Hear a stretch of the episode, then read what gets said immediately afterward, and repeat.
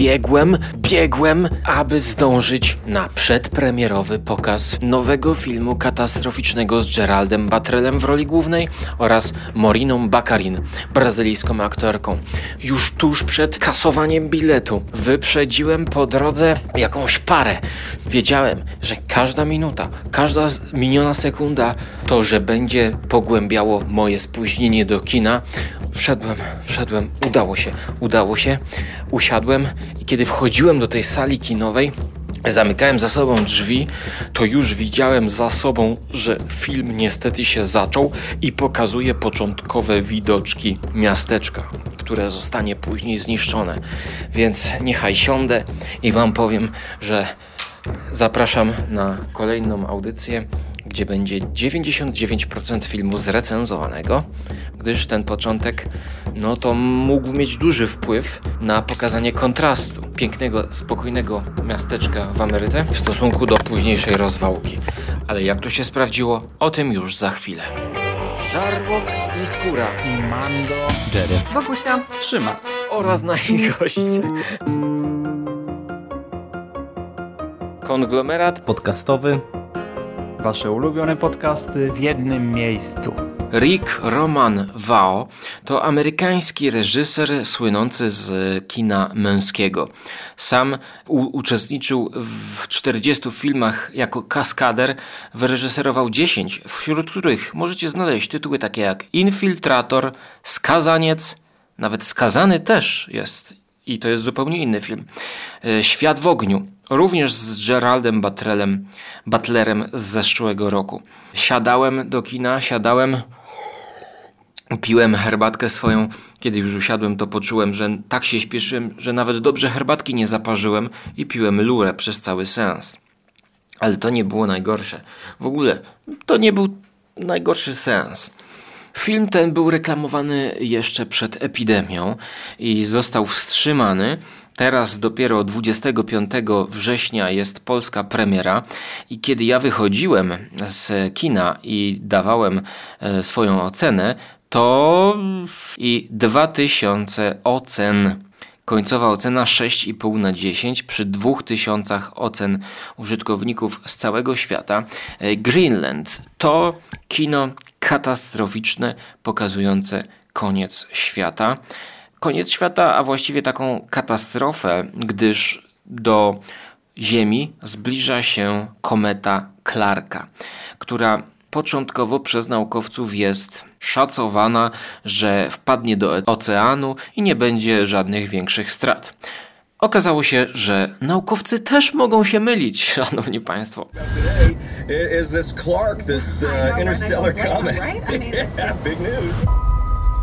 I don't see Clark. Oh, maybe he's still sleeping. Dad. Some of Clark's larger fragments are now expected to enter our atmosphere. That's right, and others are just. What are they saying? Do herbaty zapomniałem nawet do, dodać miodu, więc był to gorzki seans, bo twórcy nie zapomnieli dodać warstwy obyczajowej do tej fabuły, którą można streścić w żołnierskich, krótkich i przykrych słowach. Znudzi ci się żona, znudzi ci się mąż. Znudzi ci się, znudzi ci się. Tyle lat z nią żyjesz albo z nim, w łóżku robicie wszelkie wygibasy, po pewnym czasie ci się znudzi. I co wtedy ci pomoże? No, wtedy pomoże ci tylko prawdziwa apokalipsa i wielka asteroida na 9 mm, yy, na 9 mil, która rozwali połowę Europy. I cały film jest ucieczką. Ucieczką i biegiem. Tak jak ja biegłem do kina, tak główny bohater wraz ze swoją partnerką biegnie do schronu. Zaczyna się to w sposób bardzo ciekawy, jednak jako że się spóźniłem, to do końca nie wiem jak się zaczyna. Ale Gerald Buttrell wchodzi do domu na spokojnym e, amerykańskich przedmieściach do żony e, Brazyliki, tutaj Morina Baccarin, która jest obrażona. No, jest obrażona na niego. Tak to jest przedstawione, że ja miałem takie pojęcie, że aha, no jest po rozwodzie, oni są w separacji, gdyż Gerald Buttrell tutaj jako John, najprostsze takie typowe John przyszedł odwiedzić swojego syna Natana, a jego żona Alison jest bardziej zainteresowana tym, żeby na bieżni zrobić kolejne kilometry. Więc widzimy, że no, coś się nie klei, a właściwie to małżeństwo już się rozkleiło i być może on przyszedł właśnie na widzenie z synem, bo syn wita go bardzo ciepło.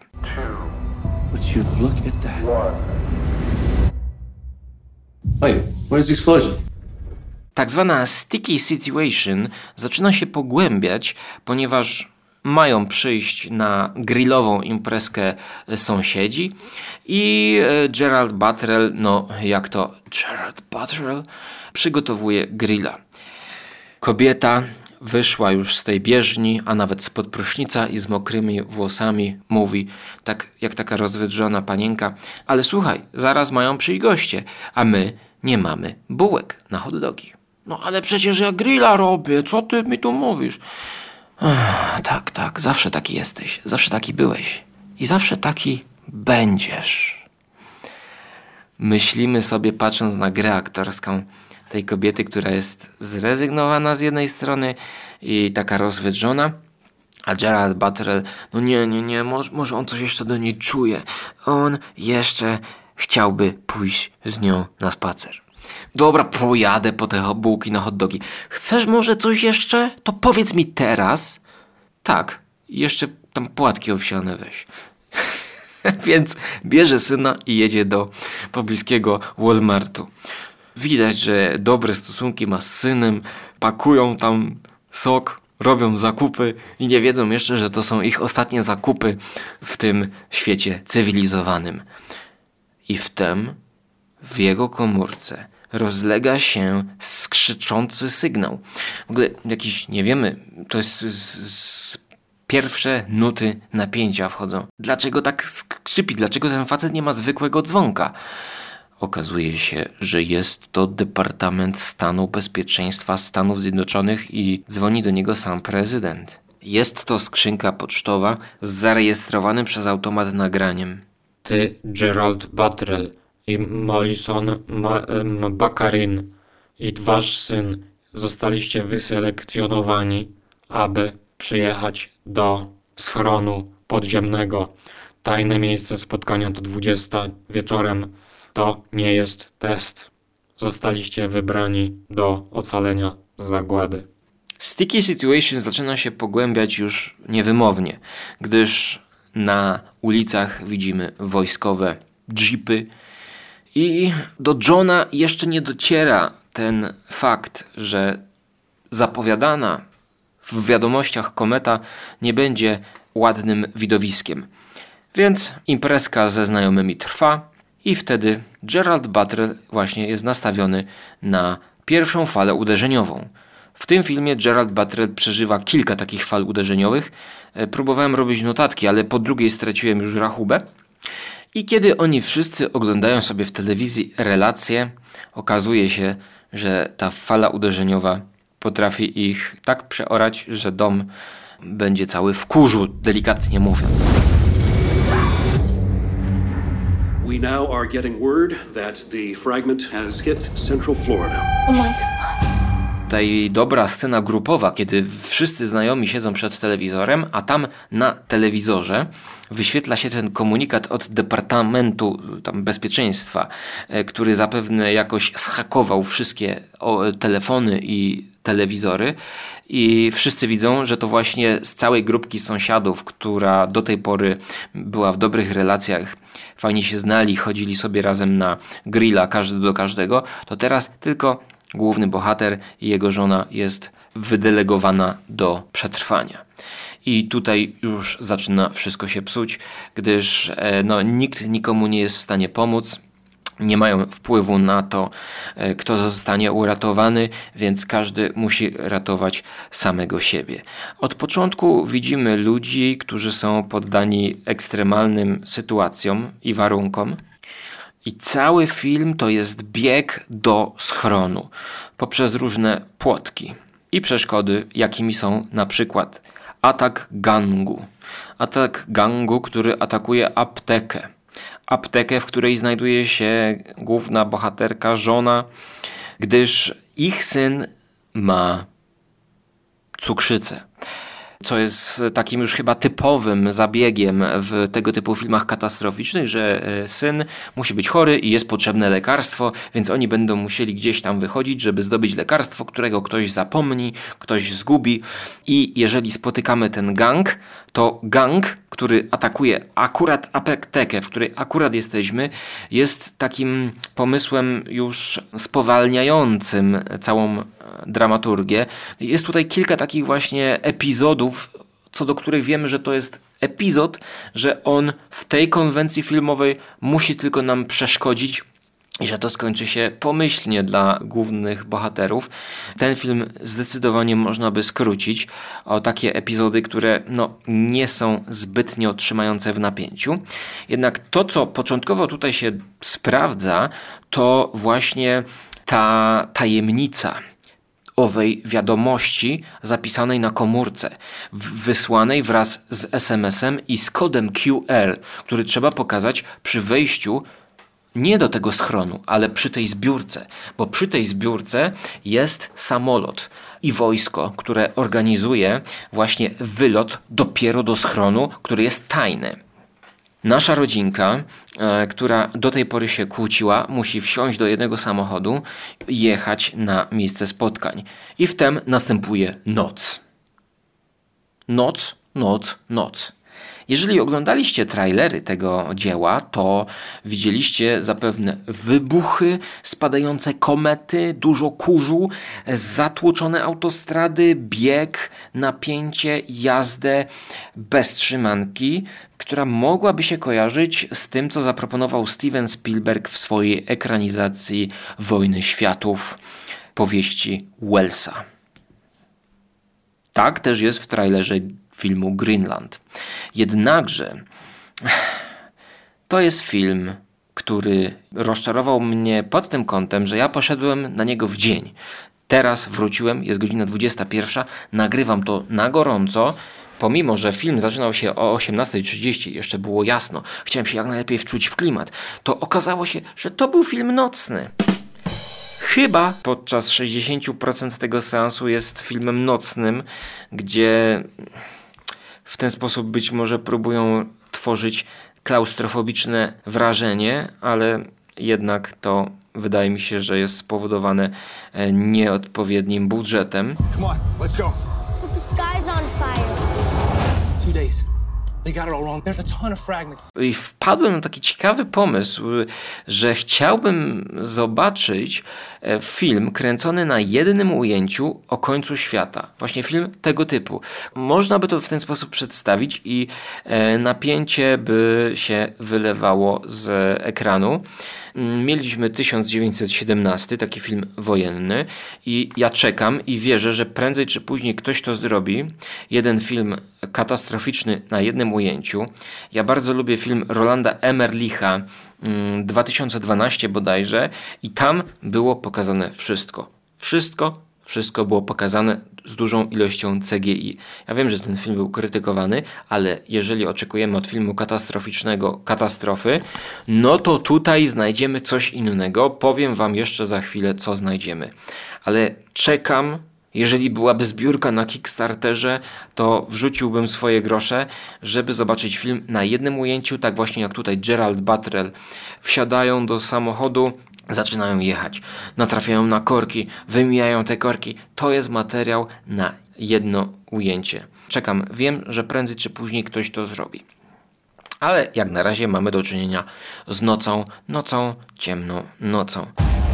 They've been tracking the military flights to bunkers in Greenland. It's our only chance. My tak jedziemy i dojeżdżamy do tego miejsca zbiórki. No i tam właśnie zaczyna się kolejne epizody, które będą raz po raz rozłączać naszą rodzinę i potem ponownie ją spajać. Ktoś się zagubi, ktoś będzie musiał zostać odnaleziony. Będę troszeczkę spoilerował, więc jeżeli e, interesuje Was moja ocena, mm, powiem, że mm, te spoilery Mm, tutaj jest ten film, powiedziałbym, przewidywalny do cna.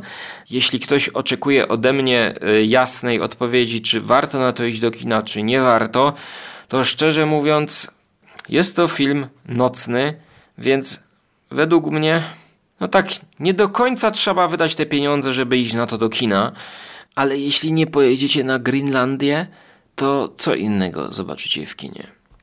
Jeżeli widzieliście już nowego Nolana. Więc podejrzewam, że miłośnicy filmów katastroficznych, tak jak ja, e, uwielbiam tego typu produkcje, już szykują bilety i pieniążki, żeby pójść na to do kina. Ale te spoilery to są takie oczywiste oczywistości, powiedziałbym, które, które w kinie katastroficznym zawsze się pojawiają. Dlatego, jeżeli jednak wyłączasz ten podcast teraz, właśnie, to pamiętaj, że niebawem uruchamiam Patronite'a gdzie będziesz mógł posłuchać dodatkowych audycji skóry lub zapisać się na różne inne atrakcyjki, żeby nie powiedzieć atrakcje. O 19.49 syn jest porwany. Porwanie syna powoduje rozszczepienie rodziny, i tutaj znowu, tak jak kiedyś Kevin Bacon w filmie szukał związku, szukał córki i dziewczyny, to tutaj oni się wszyscy nawzajem szukają. I w tym momencie ja już miałem dosyć. Ja już miałem dosyć tego patosu, miałem dosyć tego budowania napięcia ciągłego, bo to, co mnie w kinie wzrusza i potrafi właśnie trochę tak po, poszarpać, to jest e, po prostu, mam nawet tak, tak, że są w stanie mi się pojawić w oczach łzy przy kiepskim filmie, jeżeli jest scena, jak ktoś kogoś ratuje. Na przykład, czy to z pożaru, czy to jak się ktoś topi, no przeróżne sposoby. No i tutaj przyznam szczerze, że przez pierwsze pół godziny miałem problem, żeby to oglądać, bo tutaj oni cały czas się ratują. oni cały czas uciekają, biegną do tego schronu na to, na to spotkanie, żeby się uratować. I początkowo fajnie jest rozwiązany i pomyślany element tego marszu ludzi, jazdy ludzi, ucieczki ludzi do punktu zbiórki, ponieważ tylko wybrani dostają ten kod QR i SMS-a i jak oni już na tę zbiórkę dojadą, to oni dostają opaskę, jaką dostaje się na koncerty muzyki rozrywkowej. Wiecie, że raz jest ciach zapięta i już jak zerwiesz, to już jest zerwana. Widać, to jest używana już opaska. Jest to zrobione po to, żeby nie móc oddać jej komuś. To są wręcz imienne opaski, ponieważ rząd wybrał ludzi, którzy będą najbardziej potrzebni, żeby właśnie przetrwała cywilizacja po ewentualnej katastrofie. Ale oni się rozdzielają, no bo jest oczywiście ten lek potrzebny, bo ktoś zapomniał. Więc jak oni się rozdzielają, oni się spóźniają na ten cały autobus, na ten samolot, oni się rozdzielają i oni znowu muszą się odnaleźć. I gdzie oni się mogą odnaleźć? No otóż oni jadą do, do ojca. Ktoś tam zostawia karteczkę, że no nie wiemy gdzie jesteśmy, to spotkajmy się u ojca. Nie dość, że musimy ratować swój związek, to teraz jeszcze umawiamy się u teścia w domu. I w międzyczasie każda scena dąży do tego, żeby pokazać, że w takiej ekstremalnej sytuacji człowiek człowiekowy wilkiem. Jakiś rednek chce odebrać butlerowi tę opaskę. Ktoś inny chce ukraść wręcz dziecko. Wszystkie te sceny są takimi segmentami, które mają dążyć do wyciśnięcia łez. No jak ja widziałem już, jak żołnierz ratuje to dziecko, które potem, które mówi, że to, to, to nie jest moja prawdziwa mama, to nie jest mój ojciec i to dziecko zalewa się łzami, a ten żołnierz ratuje, to, to ja miałem ochotę po prostu no, żygać łzami. No, no, to jest tyle wyciskaczy łez, ale to wszystko jest robione po ciemku. Słońce wyszło o godzinie 20.04, czyli no, film jest nocny i my gdzieś tylko w tle widzimy te komety spadające, wybuchy. Więc jest to taki bardziej e, dramat akcji, który pokazuje, że napędza nas wszystkich chęć utrzymania rodziny naprawienia e, relacji międzyludzkiej, no i przeżycie, e, przeżycie z dzieckiem, e, z, z najbliższą osobą. Ale znowu, kiedy wschodzi to słońce, to jest już takie stadium postapokaliptyczne trochę, bo jeszcze nie spadła ta największa kometa, która ma rozwalić e, 75% ludzkości i flory i fauny, tylko jest taki pył, na obraz nałożony jest taki piaskowy filtr, no ale coś już więcej możemy zobaczyć tej katastrofy raczej idźcie w noc na ten film, bo ja się próbowałem wczuć w klimat i, i e, niepotrzebnie poszedłem za dnia. E, I kiedy oni trafiają już do tego domu, wreszcie się spotkać, no, no musi być happy end, to okazuje się, że tym teściem jest Lance Henriksen. A dlaczego ja, się, dlaczego ja się tak śmieję? No bo widać, że to małżeństwo się nie klei i nie dość, że to małżeństwo się nie klei, to Gerald Butler jako pierwszy wchodzi na miejsce spotkania i tam Lance Henriksen siedzi. What the fuck are you doing here, Butler? Siedzi z kumplami, grają w pokera gdzieś na wsi, taka chałupa jednorodzinna, stajnia, na zadupiu, wchodzi butler i mówi, myślałem, że tutaj będzie Alison. Alison, dawno temu porzuciłeś Alison, co ty chcesz tutaj? I wiecie, jak zobaczyłem Lensa Henriksena, to mówię, o kurde, nie no, świetny pomysł, znakomity. Wydaje ci się, że oni jadą uratować się do jakiego wsi spokojna, wsi wesoła, a tam jest największy wyjadacz horrorowy, aktor z niszowych, beklasowych filmów, no i nie tylko z beklasowych, taki stary, skrupiały dziadek, który chudzielec trzyma tego shotguna i zaraz wystrzeli tego, te, nie teść, strzeli do, do, do, do jak się nazywa, no, do sy, nie do syna, no do syna, no. Ja sobie myślę, kuźwa, wzięli Lensa Henriksena. Jak ja dawno nie widziałem tego gościa na ekranie, ale coś mi nie do końca gra. To chyba nie jest Lens Henriksen, ale kuźwa, no toczka w toczkę Lens. Wchodzę w kinie na IMDb i mówię, no nie, I cannot believe it. To jest normalnie ten, ten gościu, co zawsze mi się kojarzy z, z Lensem Henriksenem. To jest Scott Glenn, aktor Scott Glenn, którego możecie znać z filmów typu Ognisty Podmuch, Polowanie na Czerwony Październik, Milczenie Owiec, Sucker Punch, Castle Rock z serialu teraz ostatnio. E, no i w Greenland gra e, Dale'a, czyli właśnie ojca mm, tej kobiety. E, no i oni mają między sobą taką męską wymianę zdań, oni muszą sobie coś wytłumaczyć i tutaj jest świetny reveal obyczajowy, gdyż no jednak okazuje się, że to nie tamta dziewczyna, nie główna bohaterka znalazła sobie kogoś na boku i ten rozwód i problemy w małżeństwie nie są spowodowane przez kobietę, tylko przez Geralda Batrella, którego my od początku mamy za tego swojego, który to on jest tym naprawiaczem rodziny. Jemu bardziej zależy, a kobieta jak to kobieta, ona zawsze jest, wiecie, obrażona, idź kupić bułeczki. Tutaj jest zaskoczenie, zaorało mnie to zaskoczenie totalnie. Bardzo duży pozytyw. To jest taki twist w sferze obyczajowej na tle apokalipsy, który zmienia perspektywę oceniania tych bohaterów. Bardzo dobry pomysł scenopisarski. I swear I'm gonna get my family into that bunker. I know you will, son. If you are hearing this broadcast, seek shelter immediately. Ale, ale Właśnie, cała ta sytuacja mojej pomyłki aktorów przypomniała mi Lensa Henriksena i jeszcze w kinie wymyśliłem krótką serię, że właściwie e, dla, dla dodatkowych patronów, albo, albo też będzie część na głównym kanale, na konglomeracie będę nagrywał, e, zrobimy taką serię, gdzie ja pooglądam kilka tak zwanych seria najgorszych filmów, ale współczesnych, bo ja się zastanawiam, no tak mówię, nie do końca mi przypomina ten aktor tego Lensa. Przecież Lens już nie żyje. Nie no, patrzę, jednak żyje. I gdzie on grał? Aktor, który na koncie ma 250 ról, ostatnio wystąpił w filmie typu Being, Why, Eminence Hill, Her Mind in Pieces. O, to akurat może być dobre. Cliff of Freedom, Mimesis Nosferatu, Derailed.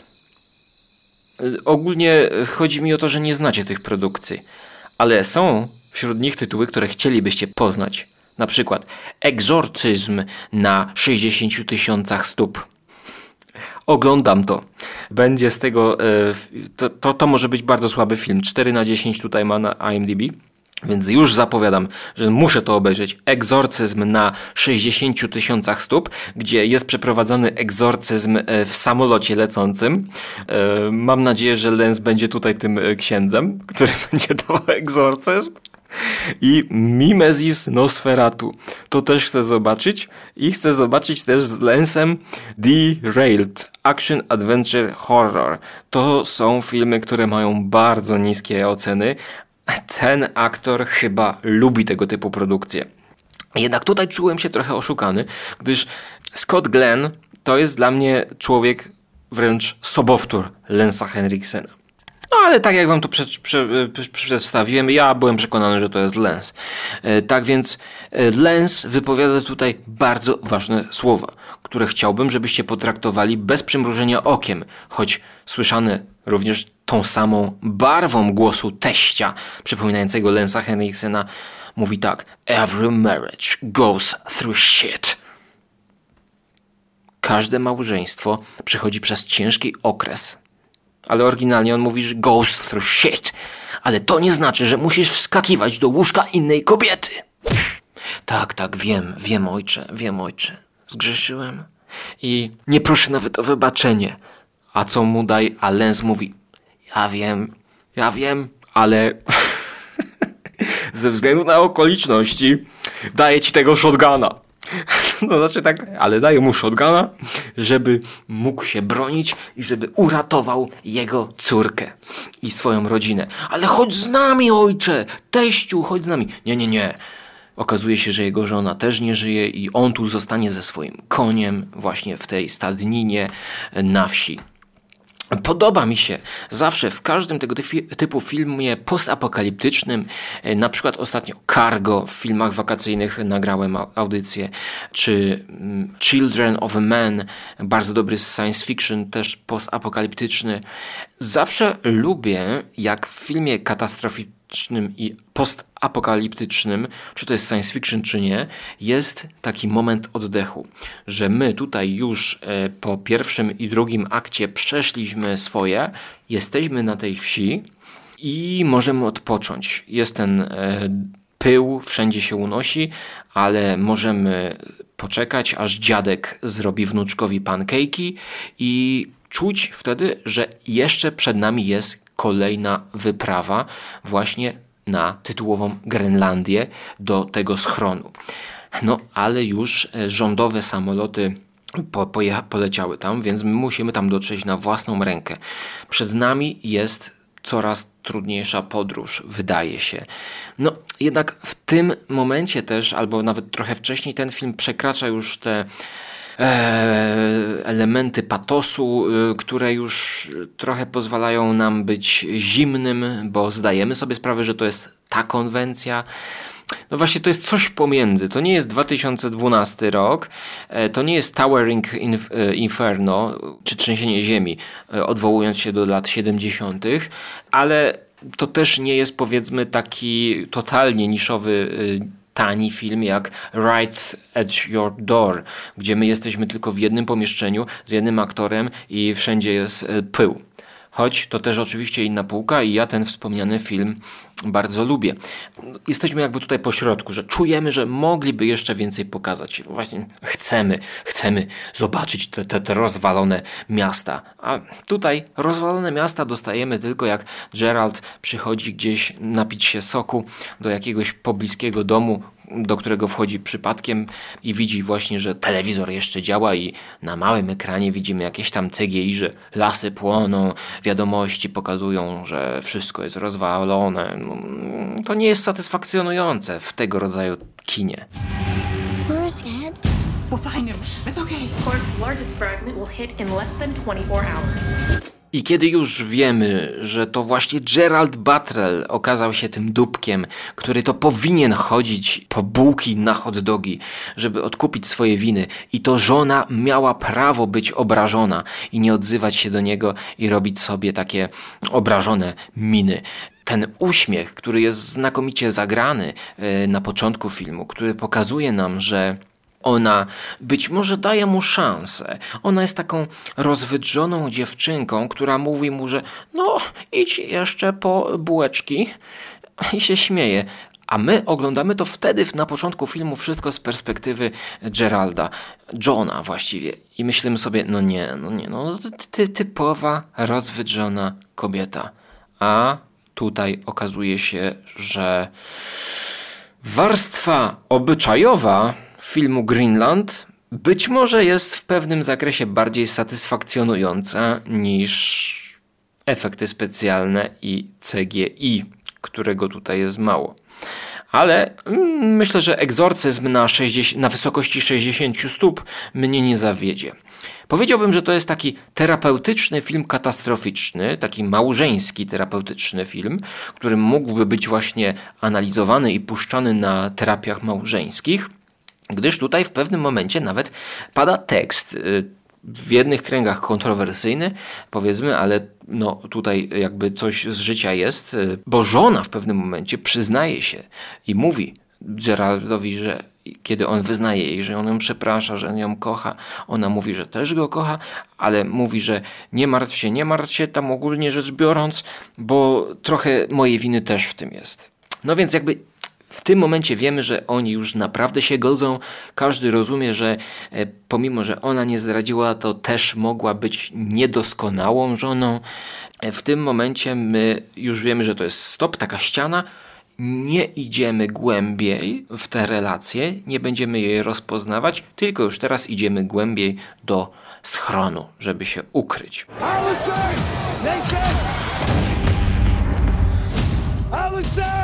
No, niestety o godzinie 20.25 czasu polskiego nastała znowu noc. Znaczy na ekranie, tak? Więc znowu wracamy do takich zdjęć bardziej ubogich, nocnych. I zastanawiam się, zapisałem sobie e, takie zdanie, dlaczego apokalipsa jest bardziej pociągająca w skali mikro w wykonaniu za mniejsze pieniądze niż tak jak u Rolanda Emerlicha. To się kłóci z tym, co do tej pory powiedziałem, gdyż cały czas brakuje nam tego budżetu w tym filmie. No i właśnie katastrofa często wypada lepiej na mniejszą skalę, kiedy my już od początku wiemy, że to jest film niskobudżetowy, gdzie jesteśmy ograniczeni do jednego miasteczka, dzielnicy czy nawet domu, tak jak Right at Your Door, gdzie facet y, siedzi w masce gazowej i próbuje się uratować przed napaściami różnego rodzaju, przed całą katastrofą, co do której nawet nie wiemy, jakiej jest e, genezy i skąd pochodzi cały ten dym e, naparzający na głównego bohatera. Więc wydaje mi się, że w tym kinie takie półśrodki są niezadowalające. Albo idźmy w stronę kina totalnie zero kasy, albo idźmy w stronę e, Rolanda Emerlicha. Ten film idzie raczej właśnie w tę drugą stronę, no tylko że jest to film nocny, tak samo jak Pacific Rim. A wszyscy wolą, żeby tego typu filmy były filmami dziennymi. Ale szanowni państwo, no jak to nie brakuje w tym filmie budżetu, jak brakuje? Jak my na koniec, kiedy już ta kometa spada, to dostajemy takie ujęcia jakby z drona, takie krótkie zajawki. A to z opery Sydney rozwalonej, a to Paryż rozwalony. Dokładnie była kiedyś taka seria na Discovery, jakby wyglądał świat po zagładzie. I tam było takie tanie CGI pokazujące, jak takie tanie tygrysy chodzą po środku miasta, wszystko jest zarośnięte. Coś takiego dostajemy tutaj na koniec. Nie ma satysfakcji, której oczekuję po filmie katastroficznym. No chyba, że chciałbym być pójść na terapię małżeńską, to tak, ale tu być może jest już za późno, because every marriage goes through shit. Więc film jest rozczarowujący. Moja ocena to 5,9 na 10. No, prawie 6 bym dał taki dobry film. Piątka skłania się dla miłośników tematu. Y, miłośnicy filmów katastroficznych y, będą zadowoleni w 60%, tak już matematycznie się bawiąc, bo ten film działa do połowy, ale jest ten moment, w którym przekracza granicę nieśmieszności, ale już utartych schematów, co do których wiemy, że nic nas tutaj nie zaskoczy. I wtedy właśnie chciałoby się więcej wizualnych atrakcji, większej skali katastrofy. I tego tutaj koniec końców nie dostajemy. No chyba, że macie jakieś inne e, opinie po tym filmie. Kończę tę przedpremierową audycję, więc jeżeli widzieliście już Tenet, to dwie godziny. Dwie godziny to sporo. Weźcie jakieś ciasteczka.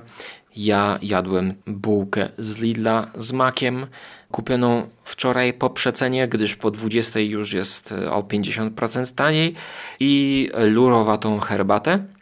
A w kwestii herbaty to wymyśliłem, że jak ktoś będzie chciał mi e, przekazać dużo kasy, to będę robił takie mm, paczki, niespodzianki, gdzie będzie na przykład porcja herbaty, dobrej, dobrej herbaty, którą ja pijam najczęściej. I ta herbata też będzie pita i coś o niej powiem w różnych audycjach.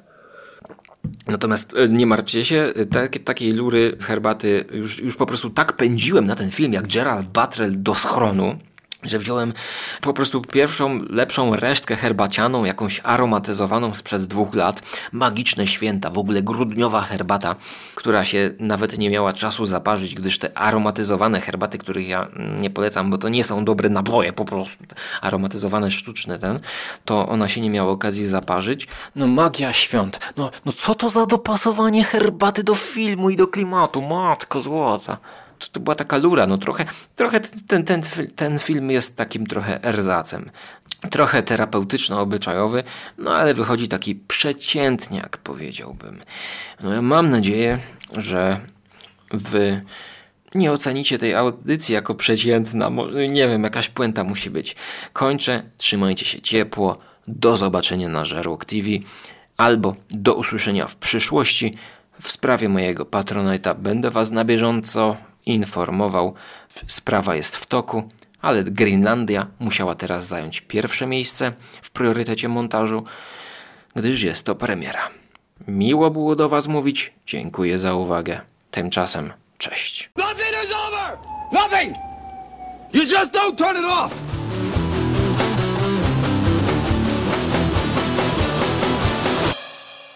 Pierwszy raz chyba byłem na przedpremierze. W ogóle wydawało mi się, że te przedpremiery w Cinema City to są organizowane tylko dla członków właśnie karty Unlimited. Ale nie, to, to, się okazuje, że każdy, jak tylko wie, że jest ta przedpremiera, e, dokładnie przedpremiera już jest 23 września, to każdy może po prostu sobie kupić bilet i ten bilet nawet jest w tej samej cenie. No jestem zdziwiony, gdyż to nie jest żadna przedpremiera, tylko to jest po prostu wcześniej puszczony film do kin. Jutro też jest, w piątek się zaczyna, ale w, i w środę, i w czwartek jest ten film w kinie. Mm, wiecie, dla mnie przedpremiera to jest takie coś, że powiedzmy puścimy ci miesiąc przed premierą i to jest tylko dla wtajemniczonych powiedzmy, którzy sobie zrobią rezerwację, jeszcze zapłacą kroplą własnej krwi. Kiedyś coś takiego było organizowane e, chyba w kinie pod Baranami w Krakowie e, albo w kinie Ars, gdzie rzeczywiście ta przedpremiera to była duży okres przed premierą właściwą i to był jeden spektakl i rzeczywiście był obładowany po całą salę kinową. No ale dlatego, że poszedłem jednak już, no to właśnie mm, będzie dla Was jak najszybciej ta audycja, żebyście Wy mieli czas zdecydować, czy to obejrzeć.